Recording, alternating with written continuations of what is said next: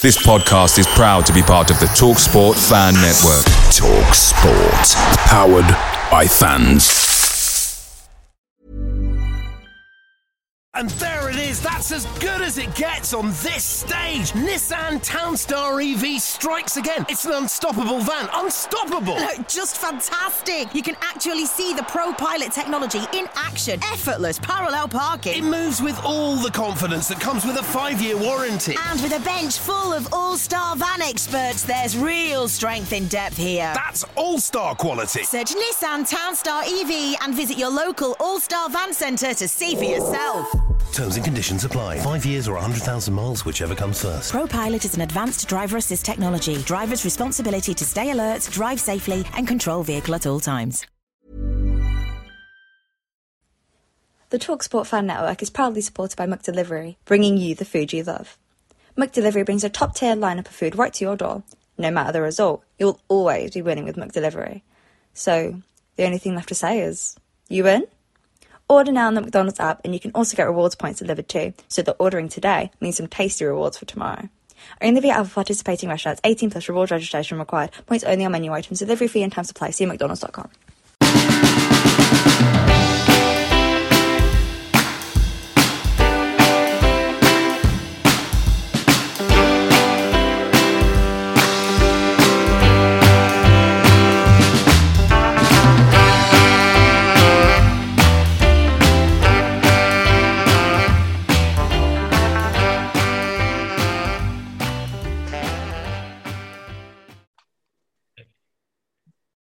go. Well, he's not been with us in the first um, five league games, one cup game, but uh, I'm pleased to say that uh, Dave Fevs has uh, surfaced from his mound of statistical analysis, and we're going to have, I'll call it an early term report and discussion. Dave, welcome. How's the summer been for you? Yeah, it's been, been pretty good, really. Um, part, you know, weather's not been great, but I managed to get away to Cornwall for a for a fortnight, which was quite nice, just at the start of the season. Um, and I guess it's it's nice to be back watching games in the ground. So yeah, how about yourself? Yeah, no, I mean, haven't had any uh, time away as such, but uh, plenty of time in the garden. Been a few decent bits of sun, but uh, I mean, things do seem to be getting back to normal in uh, general. Although normal for Bristol City, based on the last twelve months, was sort of not very good. But uh, I mean, we've got seven points from the first five league games. Um, that's not a bad start, really, is it? No, I think it's it's always going to be a bit of a, a difficult one for us. You know, we we, we all know we ended last season so badly. A lot of doubts creeping in from fans around, you know, appointment of Nigel Pearson, and I think you just have to give it give it some time. Um, I I managed to watch all of the pre-season games minus the first half of the Plymouth game, and I just saw a gradual change through those games in terms of the way, you know, Nigel Pearson's style was starting to come through. But you know, going into the league games, league games is a different kettle of fish, and and I think most most fans would, even those that were a bit knee jerk after kind of Black uh, Blackpool and then, and then um, Borough, would probably reflect back on that and say, yeah, there probably were some signs that we were improving in those those first couple of games. And now we're starting to get you know a few results to, or a couple of results to, to, to, go to go with it. So i think yeah it's kind of what's the expression? It's slowly slowly catching monkey and i think that's kind of where we are at the moment. Yeah. you know we're gradually building. We're gradually looking better. We're, we're looking more and more like a team each week. We look competitive every week. And i, I think those are the the kind of good good things. If I, you know i don't think we're going to play attractive free flowing football under Nigel Pearson. You know, we might in bits of games, but I don't think that we're going to be much more attritional, much more hardworking. And I think that's yeah.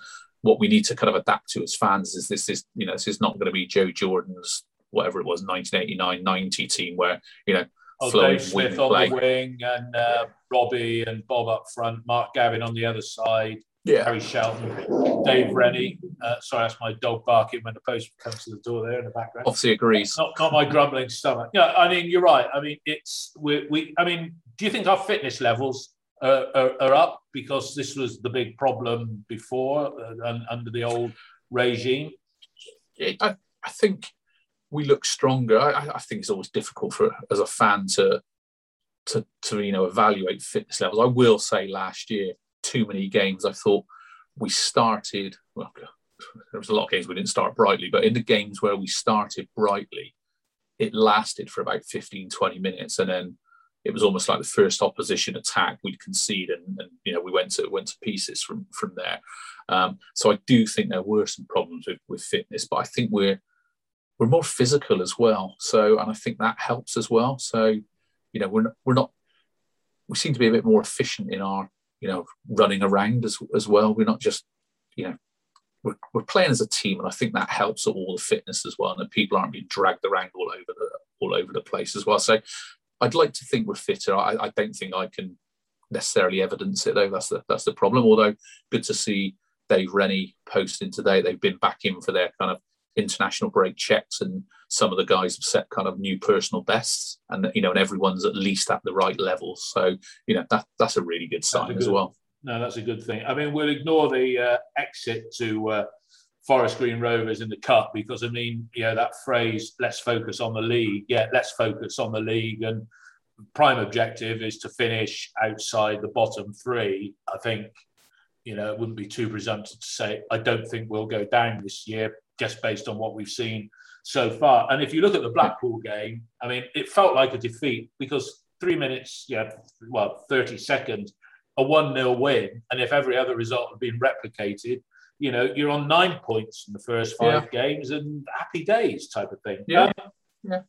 Nigel's got a fixed idea about the shape of the team, hasn't he? Yeah. Yeah, very much um, so. And he's addressed. I mean, it's a back four, whichever way. You know, he, he I mean, last week we got against Cardiff. Last week we did have the uh, the holy trinity of uh, of uh, Kalas, Baker, and Atkinson. He would argue, and you might say he's absolutely right, that Baker was playing as a left back. Uh, do you think that was strictly true with your more refined uh, approach to structure than I have? Yeah, I, I, I, absolutely. Back back four for me last week. Um, I, I, think the last 10, 12 minutes or whatever, we might have gone actually to a back three when um, silver came on. But for the for the rest of the game, it was as back four, a back four as you could get, in my opinion. Baker was left back, um, Vyner right back, and then Kalas and Atkinson in, in the middle. And I, and I think, you know, Nigel's gone on record, hasn't he, saying he, he'll he'll play with a back four as much as possible. Yeah. You know, there might be odd occasions, you know, bits of game, perhaps, you know, just to see the game out like on Saturday where he might revert.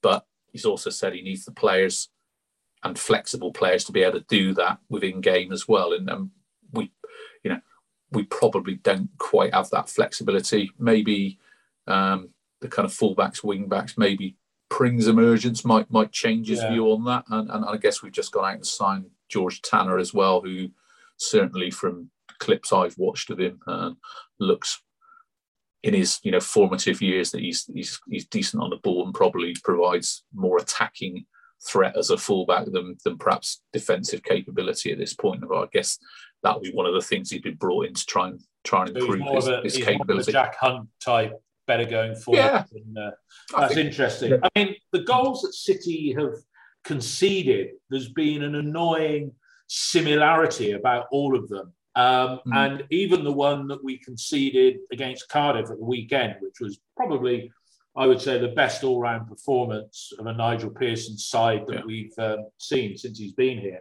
Um, but they seem to come in that gap between the fullback and the right central defence. And signing Tanner that really means that he is a specialist in that role. But we've had Simpson and Vyner in that right flank position.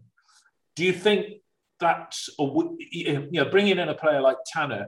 He's not better than what we've got, or is he? Because you know it, it, if he's better than what we've got, he's got that berth straight away ahead of both of those. Yeah, what do you think? Yeah, yeah, and I, I think he's you know, hate to use the expression, he's one for the future, but I, I think it's we're probably looking at a, a, kind of transition that, you know, we've gone in with Simpson and, and Vyner, and, I, and I, I think Vyner's his first choice, and I think Simpson he'll use where we want a bit of experience, uh, give Zach a rest, etc. And, and, he did that for a couple of games. But interestingly, that you know, off the back of those those two games that Simpson played, we then go to Cardiff and, and, and Vyner gets his place back. So I think Vyner's is number one. I think Simpson's an adequate cover. I think Simpson's played played fine in his in his couple of games. He's the kind of uh, one of the scapegoats, I think, for the City fans, but I don't think he's let anyone down there. No. Um, so Vyner's come back in, and then I think if you look at it beyond Christmas, if you try and put a timeline on it, you're probably thinking, well, Danny Simpson, I know he's got another year option on his contract. I imagine that's probably going to be based on appearances. If he hits so many, he'll probably get an automatic renewal. But we're probably looking beyond, you know, next summer and thinking if Zach does well at right back, we need another one to provide that competition maybe for when Danny Simpson's contract expires. And I think it's just for once it's us getting ahead of the game in the recruitment rather than being re- reactionary. I think we're being proactive and saying this guy's available. We can get him at a sensible price now. Let's get him in and let's just see how he goes. And you know, just use this season to get him up to speed so that when we really need him, he's ready. If he breaks through before that, I think that's a bonus, and yeah. that's the way I'd look at it. Yeah, I mean Zach Vyner, he suffers, I guess, through being that old uh, term. You don't hear it so much these days of utility player because he can play midfield, he can play central defence, and he can play right back. I would argue that he is a good player uh, to have in the squad, but you sh- and, and a good player to have in the match day 18. But you really want people and have people, um, particularly if Atkinson blossoms, that are better in all of those positions than than than, than he is. Yeah, I mean he's the backup, yeah. and you know we, have got height with Taylor Moore going out through the door. We've got to hope that Robbie Cundy is going to be fit because he's that right side. If he's not, Zach wouldn't let us down there. But you know, were uh, Tanner to emerge and make that place his own, Zach is that utility player, isn't he? Yeah, and maybe good, yeah. excellent League One player. Um, yeah but maybe not quite up to it from championship standard? Or am I being harsh? Um, um, might be harsh in words, but I, I totally get your, your, your, view on that, and you know, and, and agree to an extent. I think last season there was a point, I don't know, something like 15 games in where I think he played every minute of every game, and then throughout the rest of the season, he probably played 40 odd games last year, and, and was near on probably until the last few games of the season, or you know, later on under Nigel Pearson he was an automatic starter every week. And I guess you might say, well, that probably highlights maybe where as a squad we're not strong enough that. So I think he's a decent, decent player, but he's probably in that group of players where they're all of a, a similar-ish ability, and you could pick whoever you want in there. And therefore, for Zach to be playing every week is probably a reflection that we're not strong enough as a squad because you know we've, we've got to play him every week. I, I said right at the start of summer, I think Nigel Pearson made some comment that you know we need to tie Zach down to a position, and that was really my cue to say I think he's going to play him right back. Mm. And I think you know all the my kind of posts over the summer around recruitment was well I think you know he's going to offer Danny Simpson a new contract. He's got right back sorted. It might not be the most you know fantastic right back pairing that we've got, um, but is one less position he doesn't need to rush into recruitment. And I think that's how, how you know, it, it's seen. I know we're moving on to recruitment a bit there, but I think, I actually think Zach right back is going to be his career position. I think that's where he's, where he's going to play. If it's for us, fantastic. And he, you know, and he, and he plays well for us. Great. You know, interestingly, you know, the weekend, very few people who've been jumping on him and saying, you know, he's not, you know, he's not good enough. Not, not many people were, were making many comments on Saturday after his performance, where he had a pretty solid game. He did. Set he set up the goal. first goal as well, didn't he? Yeah, so. And that's him. He's always got that pass in him. And I think yeah. if it's if it's a criticism, it's just it's that focus sometimes that seems to be lacking. That he loses. He just you know he makes yeah, gets, positional. Gets caught, yeah, he gets caught one on one a little bit too mm. too readily. Um, and I think you know, going back to your point about that gap between right centre back and you know and right back, you traditionally our right backs, you know, going back to like the Flint days, played really really narrow to protect Flint, and yeah. I think you know we we get criticised for saying, oh, you know, we don't stop enough crosses coming on, but when we then push our fullbacks wide, we create space in that little little channel as well. So it's a bit, you know, you just got to watch that. I mean, it's, it's yeah. I mean the the, um, the the the the way that the back four have uh, started, and it is a back four. Uh, one of the other big pluses that's come out of it um, has been the emergence of, uh, of, of Cameron Pring, isn't it? Because you know, yeah. I would say from purely physicality point of view, um, that we okay if if Baker's playing at left back and that accommodates our three best defenders the way it was set up against Cardiff. Yeah. Um, but you know, if Baker is in the middle, uh, Pring, I would put Pring ahead of De Silva at the moment, just based on what we've seen so far. I, I got set for for a guy who's made his first three championship appearances in, in, our last three games. He's made a hell of an impact. It's been really, really good to say that physical, that energy, and and he's not playing that role as a kind of left back playing left left midfield or left wing. He's playing it as it needs to be played. And he's got to the byline and put crosses. Yeah, some of his crosses, and he's got crosses in early as well. you know, I would say from 20 yards out on the flank, those curling crosses that come away that make it difficult for the keeper to decide whether to go for them, and that's been a plus, hasn't it? Yeah, he's. Um, uh, I think if you look at stats, he's he's something like 10th or 12th in the championship for people with a glorious term expected assists, um, which is no mean feat for some you know someone who's just come into the teams finding his way. I guess the, the next challenge for for Cam will be to last 90 minutes. I think he's putting everything into 70 minutes. And I'd rather someone went full tilt for 70 minutes than 80% for 90 minutes, because then you can use a sub to bring him on. And I think that's really what we need. That's a good point you make there, because again, it comes back to fitness or is it stamina? Maybe they're the same thing. I don't know. But uh, for a young lad, Pring in a couple of games, he was blowing after about, I think that's the term people use. You're thinking, you know, like, you know, you're, you're 20, 23, if that age is right. Yes, somebody was making a comment about getting ages right on Twitter. I don't think it was necessarily directed at us, but he's he's under 25. Um, yeah. And as a youngster, and he was puffing, maybe as you say, that's because he's given his all. And we said on the pod a couple of weeks ago that a Pring uh, O'Dowda combo on the left is, is, is good. But now that Baker was probably happy at playing at left back, a Baker Pring combo on the left, there's there's not a lot going to get past those two, is there? I wouldn't have thought. No, there was, there was one instance, I think it was quite early on the game on Saturday, where they pinged the ball out to uh, Bacuna on the right hand side.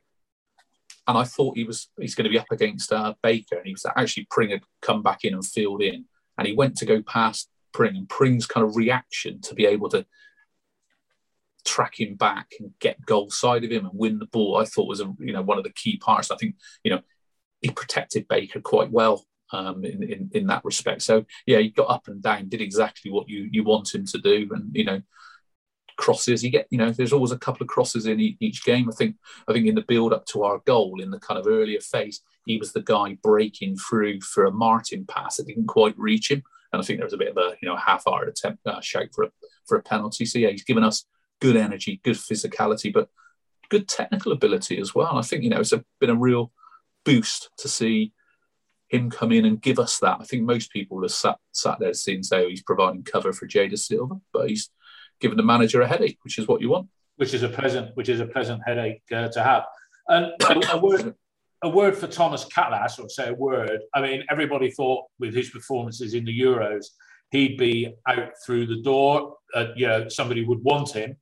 Uh, but every match he's played for us, I think he didn't play in the first uh, game but he's shown a commitment and you know he looks some well he's always looked some player but he looks maybe without the responsibility of captain as well he looks up for it doesn't he yes yeah definitely. I think you can see his demeanor on the pitch. He looks like he's happy being a being a city player. I think i think there was a post on otib this week which was you know the good news is from this transfer window or deadline days we've not lost thomas kalas and i think that would have been a big player to try and replace, especially at short notice. And I think along with Dan Bentley as well, although he's probably not had the greatest start to the season, I think both of those two still being here, you know, help that spine of the team that Nige wants. And I, I think those are pretty key players to not lose in this window. So yeah, I think we're in we're in decent shape. And if you look in the middle, um, Andy King, Matty James, and a resurgent, I described him as Duracell Bunny, but Massengo was one of the most improved players once uh, Pearson yeah. came on board. But Massengo, he he's got it about him, and that back heel uh, that set up Semenyo to cross. I mean, that's a pretty powerful midfield three there, isn't it? Yes. I think we've got options. You know, Tyreeq Bakinson, um, you know, on the bench, or in some case this season that even got changed. So, you know, we've still got Joe Williams to come back as well. So, yeah, we got plenty of depth in our in our midfield, depending on how we we want to play it. I think I think the other thing about Massengo is, you know, I think a, a lot of people, and, and, and, probably rightly so, you know, they're going to question you know, goals and assists. Um, but I think there's been a few people who said, you know, what is his true position? And I think what we're seeing, whether he plays in the centre of midfield or now we've got that option of playing him on the right, he could probably play him behind a striker if you like. I'm probably not so keen on that. But that playing him on the right, you can do a job there as well. You can come in and be narrow. You can almost be a bit like, you know, the Josh Brownhill type role of 2017 18. So I think what we've got now is we've got a bit of versatility in there as well, so that we can flex how we pair people up in the midfield. And I think that's quite a strong position to be in. You know, we've for too many years we've all, you know, moaned, haven't we, that, you know, our midfield gets gets too easily outnumbered or whatever. You know, we play play a two in there and it's, you know, it doesn't work well. We've not looked like we've been teams have been able to play through us this season and we've played a two in there. And I think that that speaks dividends for um, how Andy King and Matty James have, have, done in there. I think King, most people were a bit meh about it in terms of a signing. Yeah, he's a City fan, but you know he's 32. He's gonna, you know, what's he to offer us? And I think most people have changed their opinion. Say this, this is a guy who's got a lot of class. Does the just does the simple stuff really well and works yeah. well with other players. You know, Matty James is a is a really good player. I think he's he's he's everything we hoped Gary O'Neill would be however many seasons that was ago. But unfortunately, you know, Gary got well. Got we never saw the best of him at all, did we? Yeah. No, I mean, he, he, was, uh, he, was, a good good player. Yeah, and as you say, with uh, Williams to uh, come back in and Bakinson around as well. I mean, the two players that went out in the window in the latter stages, and uh, we don't want to backtrack to defence, but Taylor Moore uh, hasn't featured in uh, reading, uh, I think, on Gregor's pages today. Taylor Moore hadn't featured in any starting lineup of a league game since Pearson had been here. So he obviously doesn't yeah. like, I say doesn't like, he's not a fan of um, his, he, you wouldn't say Taylor Moore is a hard man or anything like that. So he's got a heart. Good luck to him and hope it goes permanent yeah. for him. Um, and Adam Nagy going out through the door, he was a player that came and never really arrived. He always seemed to be more how well he was doing for Hungary and then a victim of Dr. Death and the backroom people. So no, those two going, no great loss at the end of the day, I don't think, in the overall no, stuff. Not in forward. terms of the not in terms of the squad depth, Dave. No, I think you know, assuming Robbie Cundy comes back and is fit, I think you know from from what what I've seen of him, he's much more a Nigel Pearson centre back than Taylor Moore is. And I think even though you know you look at Rob Atkinson as a footballing centre back, Nigel was giving kind of great um, plaudits to him pre-season in terms of look, he'll put his foot through the ball when he needs to and things like that. So I think Nigel recognises him as a defender that can play. And what he doesn't want is someone who can just play. He needs them to be able to defend as well, and that's mm. Taylor's weakness. I, you know, I'm not as down on Taylor Moore as a, as a lot a lot of people are. I think he's he's done okay for us, but I think we've got better, and it's you know he's not going to feature much. And I think Nigel's quite brutal and, and honest with that brutality that is probably his career isn't here. He needs yeah. to go away and get get get minutes elsewhere. I think so we don't fine. look at the we don't look at the creative hub of the side, and um, I say again, he's got injured uh, in the first game.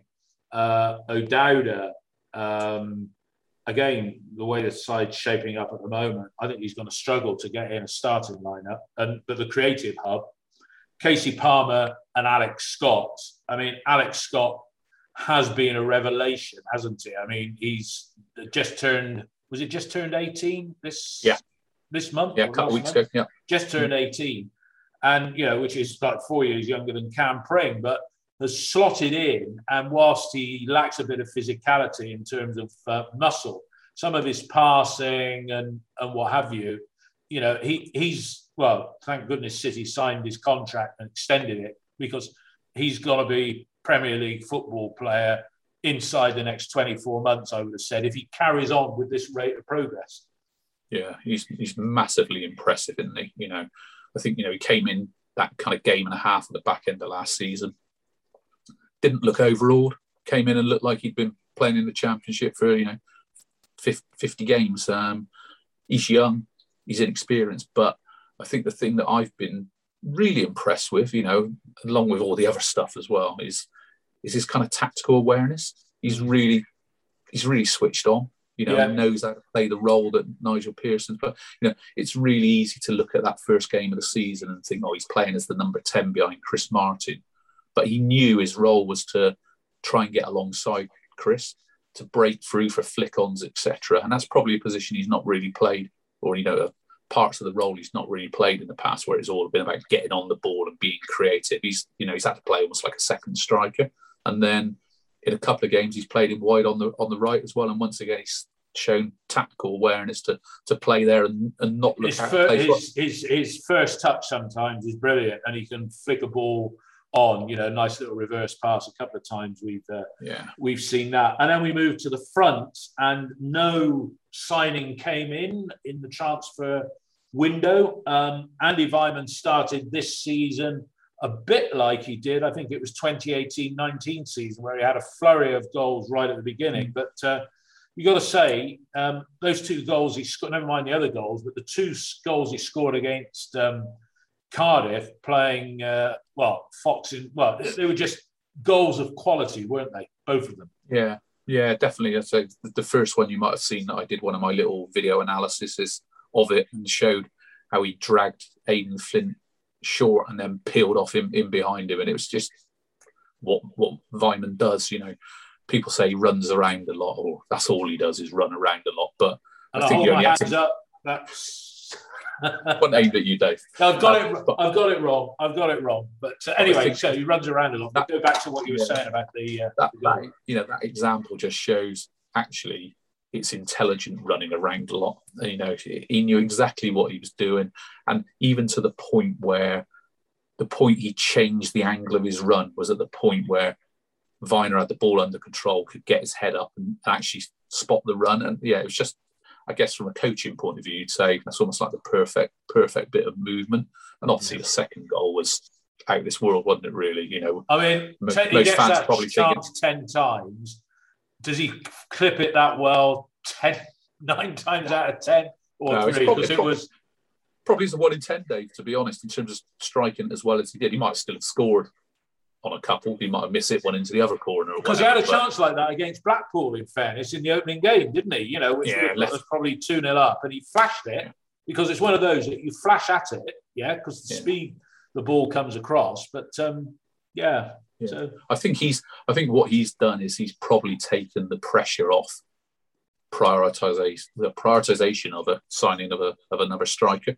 Yeah, because I think what he's done now, you know, Nahki Wells got four goals for the under twenty three yesterday. You know, okay, Hull were a bit of a shambles at the back, but Wells will come in and, and, do his do his job. I know he's not another player that City fans are probably not too too keen on, but I think once he gets his chance, he'll he'll show that he's he's capable and would play probably slightly differently if he plays, especially if it's he plays without Chris Martin. Perhaps it's Weimann and Wells up front. Well, it's but interesting think... you say those two up front because I said um, again in one of the early season pods, I go back and look at uh, sides. I, will go back. Well, look, look, at look at United. Everybody remember these two: Dwight Yorke and Andy Cole. They played as a two.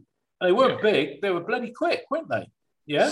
Yeah. And yeah, I'm, I'm, sorry, go on. Yeah, I was going to say, and Chris Martin, he's done very well, but he's not a massive bloke. He looks bigger than what he actually is. He's only five foot ten, and we're yeah. not getting the crosses that are coming. You know, with consistency. Okay, Cam Pring's putting them in, and that's probably the best cross uh, Semenyo's done for uh, Andy's second goal. But hmm, but those goals, I saw the goals that Nahki scored, and as you say, it was only against a, a weak Hull team. But Yeah. They were finishes with aplomb. Um, you you think we could see a Wells Weimann partnership, even if it's only for part of a game, just to try something different? Yeah. I think between the, the three of them, you could perm any two.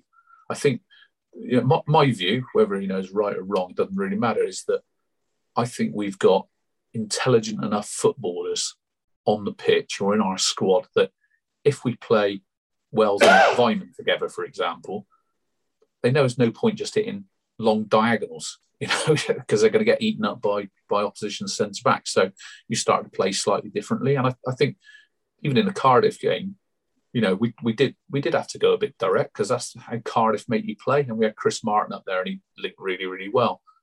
But we saw from the goal that we could play differently as well. There's actually Yeah. got a nice little bit of build up in that as well, and I think if we do that more, then that plays into Nahki's strengths as well. And, you know, as a you know centre backs in a championship are normally you know big ugly buggers, aren't they? You know, they don't like running around after centre forwards, and if you've got Yeah. Wells and Weimann running you around, it's not a very comfortable afternoon. You No. might you might think, oh, I hope they knock a few balls in the air because you know we'll, we'll we'll win those. But there comes a point you think, God, there's another channel he's making me run here. I don't want to run Yeah. 30 yards back for that, and, and that's that's how we need to adapt. I mean, we certainly got Cardiff certainly looked absolutely pooped at the end of it. Morrison Yeah. and Flint, you know, because Yeah. we we we gave them uh, we gave them one uh, one hell of a game, and then I say we're then left with you know if you like the fringe players and what have you. I mean, I, if somebody if somebody said you know as right we've got Chris Martin as the only big man,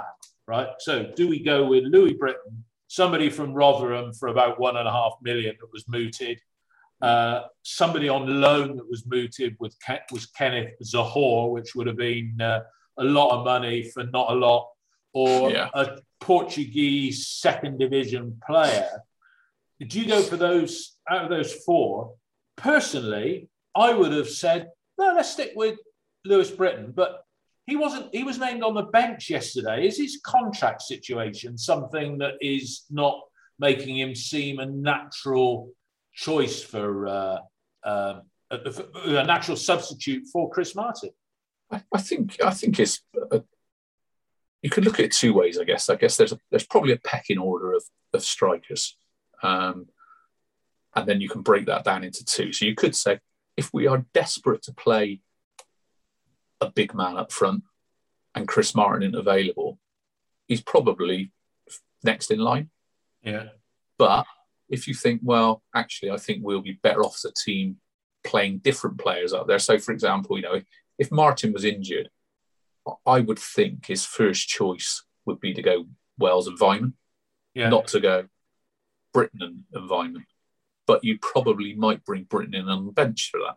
So yeah. I think there's different ways of, of looking at it. You know, he's he's probably as a kind of technical striker, he's probably behind Tommy Conway. He's probably behind Sam Sam Bell. You know, I was going to say, yeah, because it's interesting that that little uh, quintet of Janet, Towler, Pearson, Conway, and Bell, Pearson's kept them all here. They're not Yeah. off on loan somewhere. They're all going to be in contention and might get a seat on the match day, if not every week, then Yeah. some weeks in rotation to keep them and, involved. it, and, in, and, it, and in some some respects, Dave, that you know they're they're games that they got last season, and, and this this will probably come across wrong. So kind of take it for the kind of you know spirits meant. They they probably got some cheap appearances last season because there wasn't a lot a lot else. Um, and and in fairness to them, them all, they all contributed. So you know, fair play. I'm not I'm not you know dissing them at all. I'm I'm, I'm really I saw some really exciting things, but they probably got that that opportunity opportunity a little bit early, and perhaps you know Nige would have would have would have liked them to do.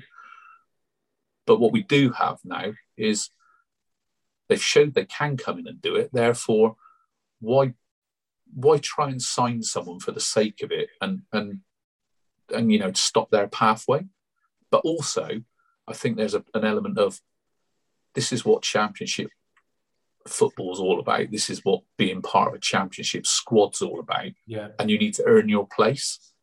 And I, and I, I, in a perverse way, I think going out of the cup, where they might have been able to get some game time, Mm. is actually not a bad thing because I think it's going to show them this is how much harder you're going to have to work to try and get some game time in the first team now. Um, yeah. But we're going to have you in training with them. Um, you play your under 23 games to get sharp, and I'll have no hesitation in calling you up to the squad. And if that means starting you, so be it, because I think he's, you know, they've built that that trust back as well in terms of they're capable. They're just not as good as the others yet.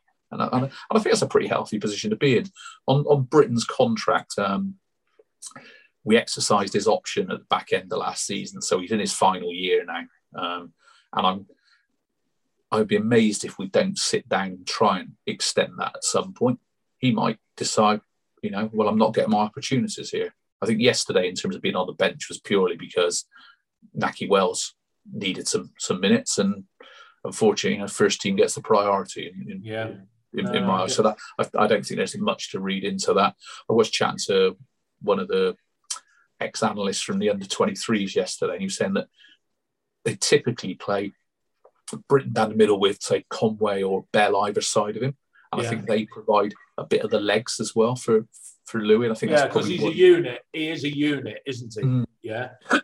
And he's yeah, not going to. I mean, Chris Martin. I think Nigel said in one of the interviews somewhere that one of the matches, Chris Martin did the quickest individual sprint of any player in in the game, which is a bit hard to believe anyway. But Louis Britton, it's all about power from his perspective, isn't it? And you would argue that he's a at this moment in his career, he's a he's a poor man's Kiefer Moore, and I mean poor from an experience point of view. He's that yeah. he's got that sort of about him. I mean, and one, and one player. Sorry, typically those, those sorry, typically those more target men players they tend to develop a bit a bit later once they've you know let's say you know grown into their body if that makes sense. Yeah. You know they and and you know age group level Louis Britton's a, a bit of a beast, isn't he? But um, playing against say those big ugly centre backs is a different kettle of fish. Although when he came on against Brentford, he, he certainly didn't stand on ceremony, did he? he whacked, he whacked Pontus Jansson around first chance he got. And I, and I think that's what will work in his favour is that, you know, if we do need him to come into the squad, I don't think Nigel's going to have any concerns about playing him. I think no. he's proved that, you know, he can handle it. And I think that's a good position to be in. And I think all of those youngsters have all shown the manager that they're capable if they're needed we shouldn't need them that often, but if no. they are needed, and it's great because we've never been in that position the whole time we've had the academy with that no. raft of people that are coming through. You talk about people growing into their bodies. Um, he's uh, featured uh, uh, in the well, featured in the Cardiff game. Antoine Semenyo. What is he? Is he is he a player down the middle? Is he a player who plays down the flank with power? And he did prove on Saturday that he could cross the ball. Yeah. Um, you know, he's not in anybody's starting 11, really, is he?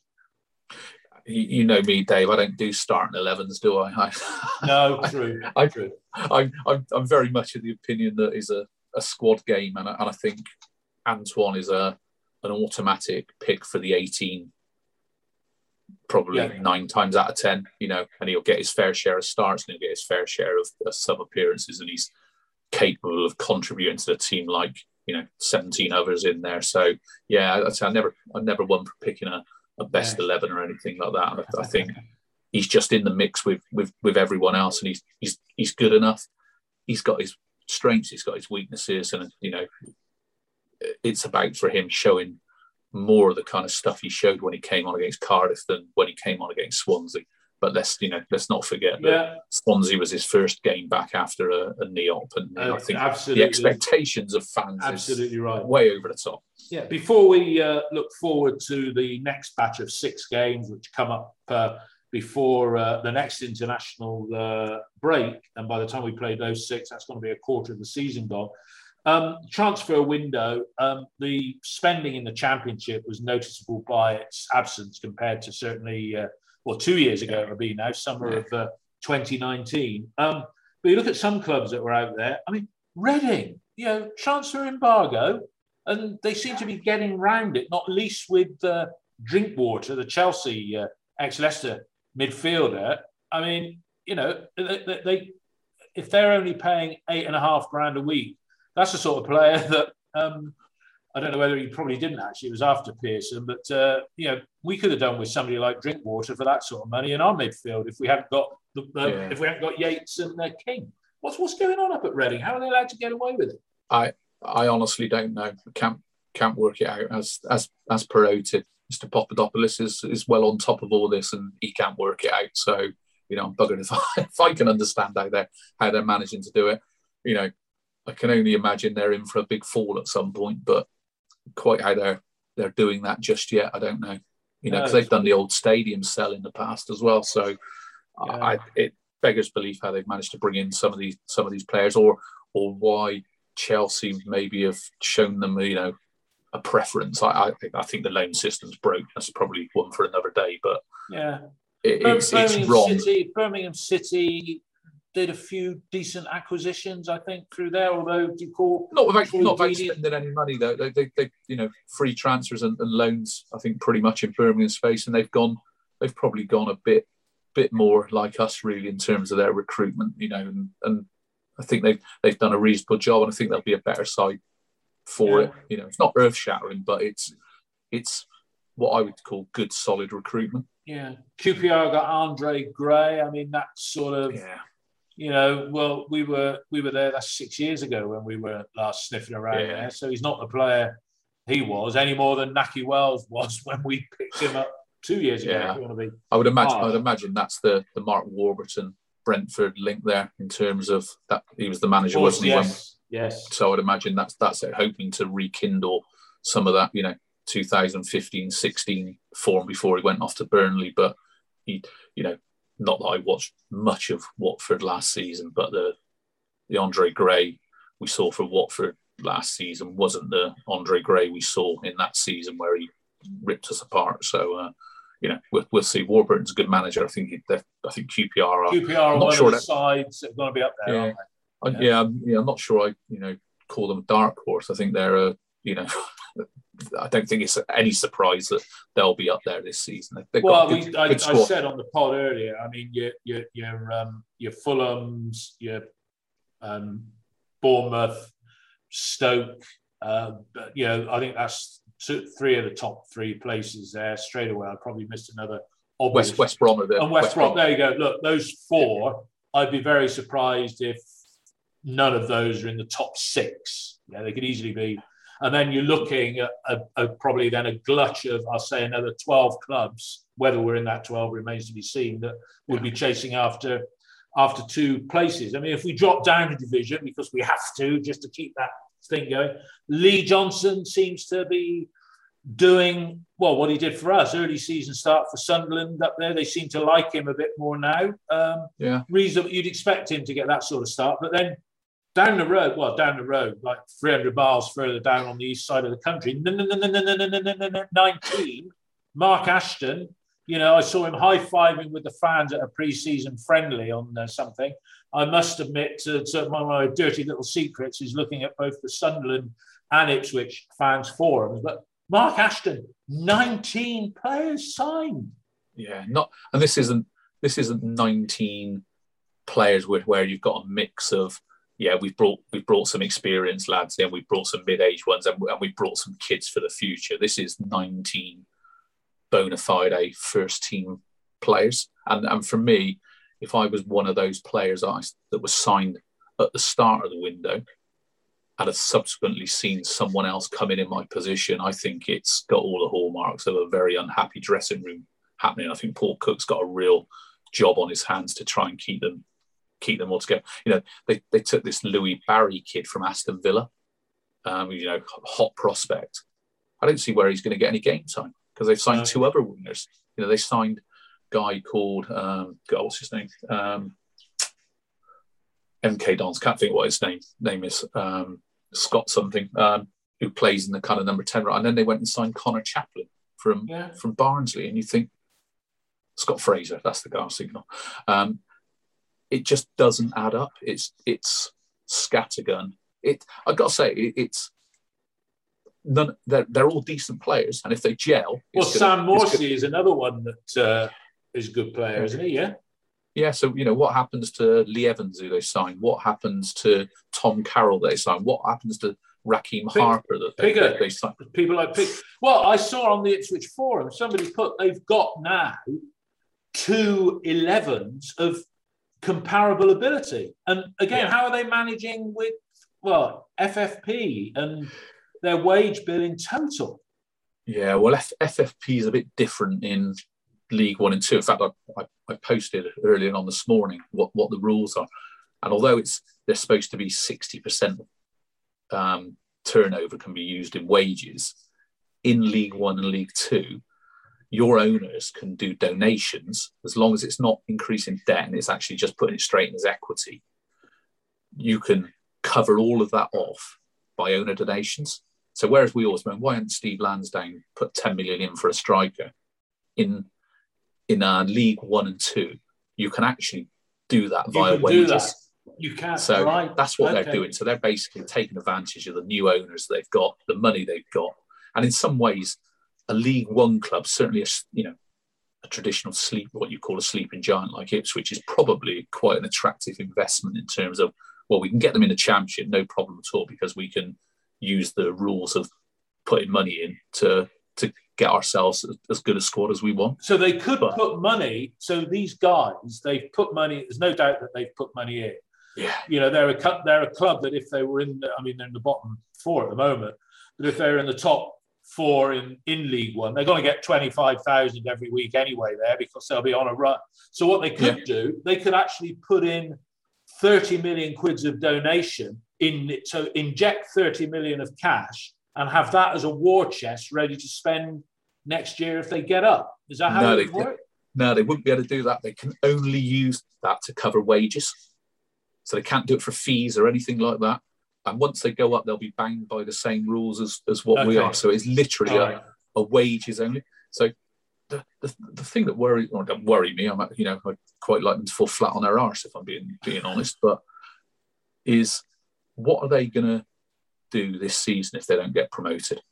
Because this, I would say, this is the worst season to take that gamble in League One.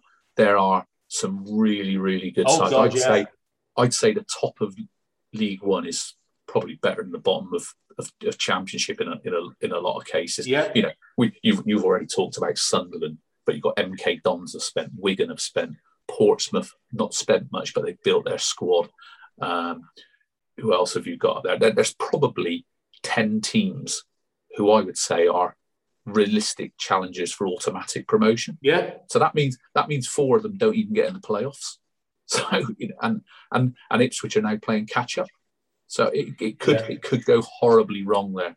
You know, but they have they have recruited some, Well, some Paul, players Paul for that Cook, level. Paul Cook, you know, he'll he'll be he'll be the scapegoat if it goes wrong because you can rest assured it won't be uh, it won't be Mr. Ashton. And uh, No. I I would hazard a guess and say that the next manager of Ipswich Town will be uh, Mr. Appleton.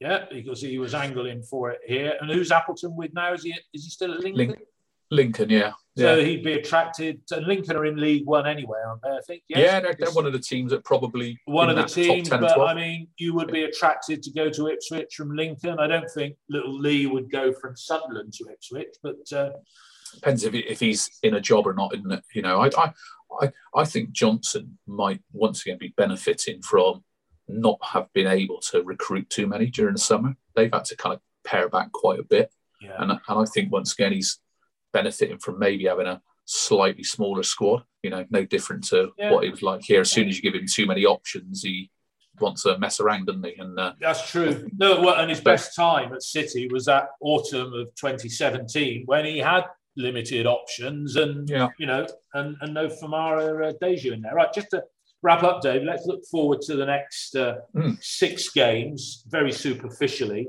Um, it, it, it, and, and they come up in sequence. It's Preston at home, Luton in the midweek, QPR away on a Saturday, Fulham home on a Saturday, Millwall away midweek, and then Peterborough away uh, before the next international break. I mean, City, if their away form had been, if their home form had been their away form, and vice versa, over the last three years, I don't think you'd have so many unhappy people about sort Yeah. of, oh, it's just been dreadful watching it.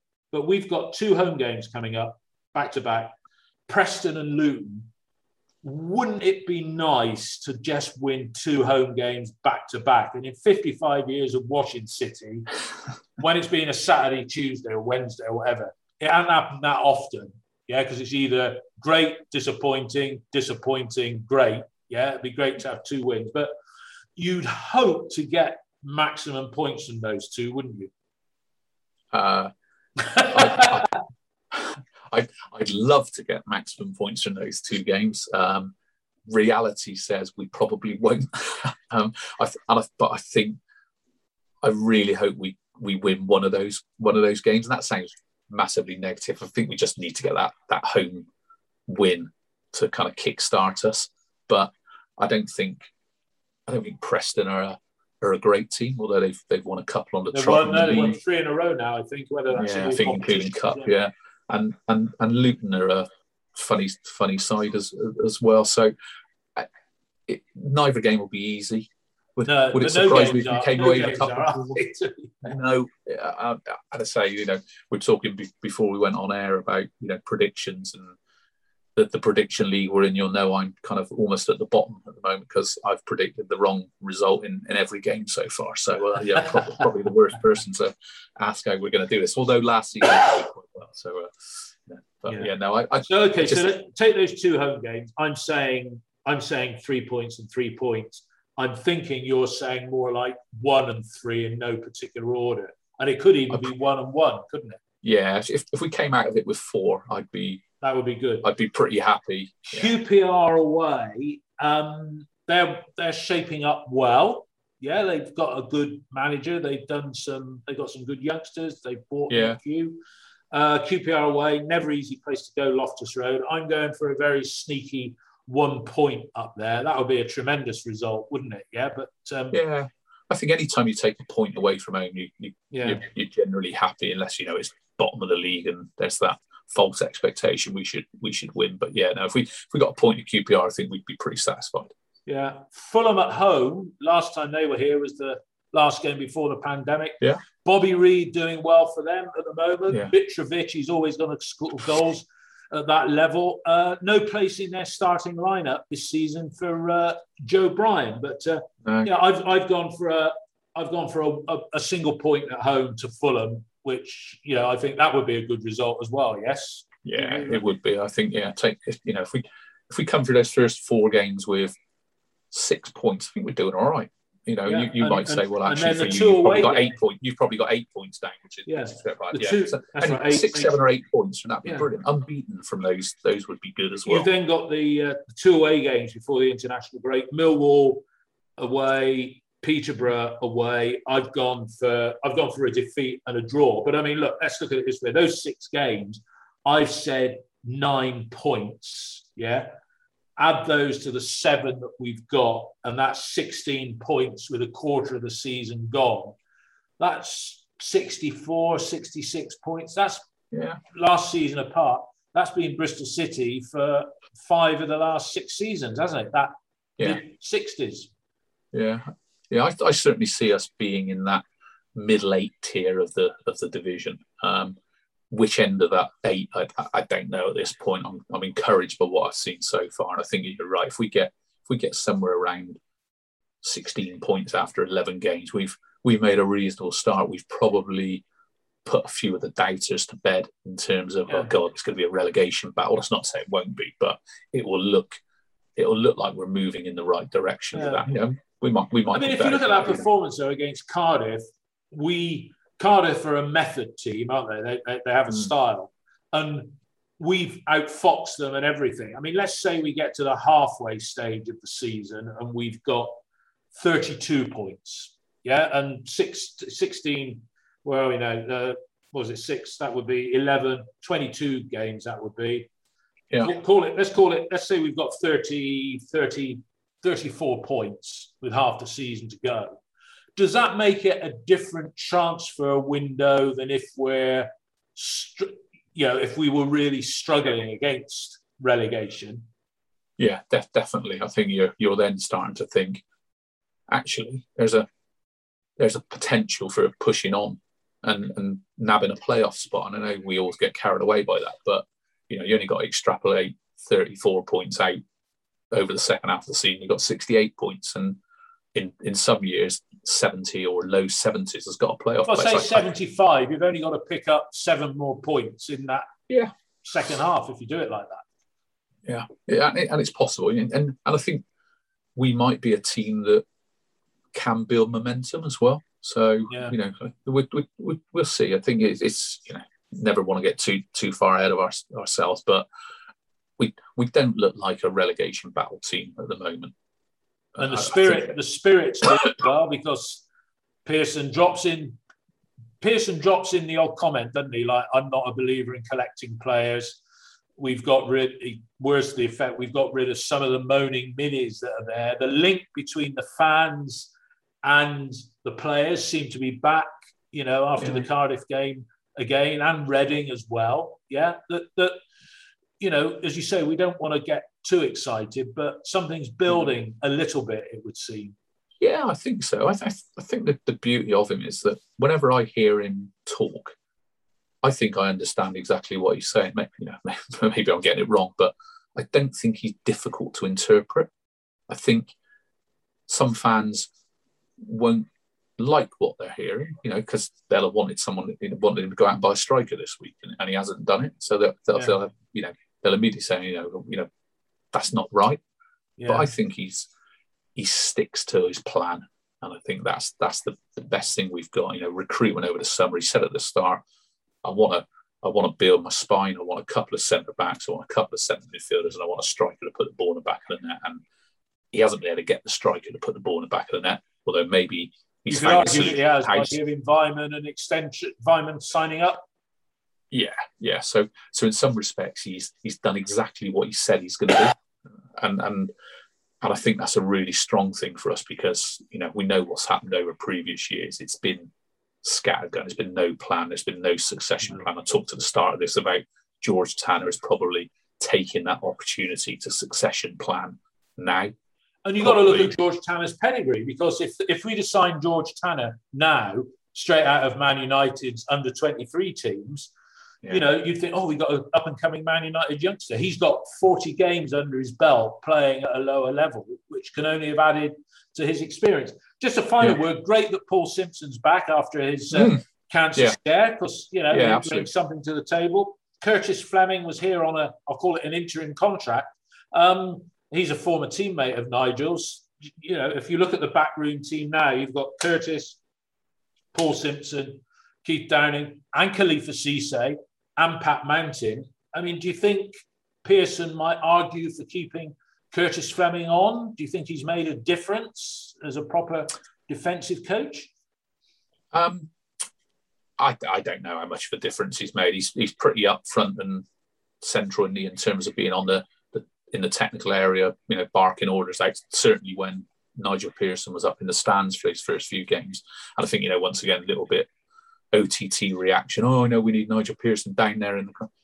I, maybe Nigel Pearson thought for the first two or three games of the season, it was more beneficial for him to see whether the team were actually carrying out his plans so that he can tweak and things like that. So, but it wouldn't surprise me if he tries to keep Fleming. I think, you know, you probably can't have too many coaches, but I think with the youngsters that we've got that are, you know, training with the first team all the time, there's probably an argument that says you might just want that extra body. You're not dealing with a, a small senior squad now. You're actually dealing with a an extended first team squad that includes a you know a group of half a dozen under 23s as well. I, I, I don't know. I'm, I'm, purely speculating, but I guess it would seem a shame to have got a guy in of that experience. You know, once again, another person that Nigel Pearson knows can trust. Uh, you know, and it's not going to probably break the not bank. It wouldn't break the bank yeah, wouldn't break the bank to keep him on. No, definitely. So, yeah, let's, let, us see what happens on that. Yeah. So. Dave, it's been uh, great talking to have your uh, share of voice uninterrupted. and you know you're always welcome when we do the live ones, but as people know, yeah. we're not doing so many live now that we're uh, yeah back at back at the uh, yeah. gate, and maybe we'll well not maybe you know it'd be good to do this again in six games' time in the next international break, see where we are, how it panned out. You know, we've got the squad Now we know what that's going to be. I don't see any free agents coming on like Andy Carroll, which some people were suggesting. You know, you wouldn't be surprised if Andy Carroll ended up at Ipswich. That would be a marriage made in heaven, him and Andy Rolls, although they'd be renewing acquaintance because he was at uh, West Ham when he suffered all these injuries there. Sorry, memo to self. Mustn't keep going on about Ipswich and Mark Ashton. Um, He's in our head, isn't he? He's in our head. We can't shake him off. Dave, great to uh, talk. I'll uh, bid you farewell, but uh, we'll uh, chat for a moment before. Let's just stop the recording here. But uh, Dave Fevs, yeah. thanks for your contribution to Forever Bristol City podcast, this bonus non-swearing edition. It's the 90th minute. All your mates around. You've got your McNugget share boxes ready to go. Your mates already got booked for double dipping, and you still the last nugget, snatching all three points. Perfect. Order McDelivery now on the McDonald's app. You in? At participating restaurants, 18 plus serving times, delivery fee, and time supply. See McDonald's.com.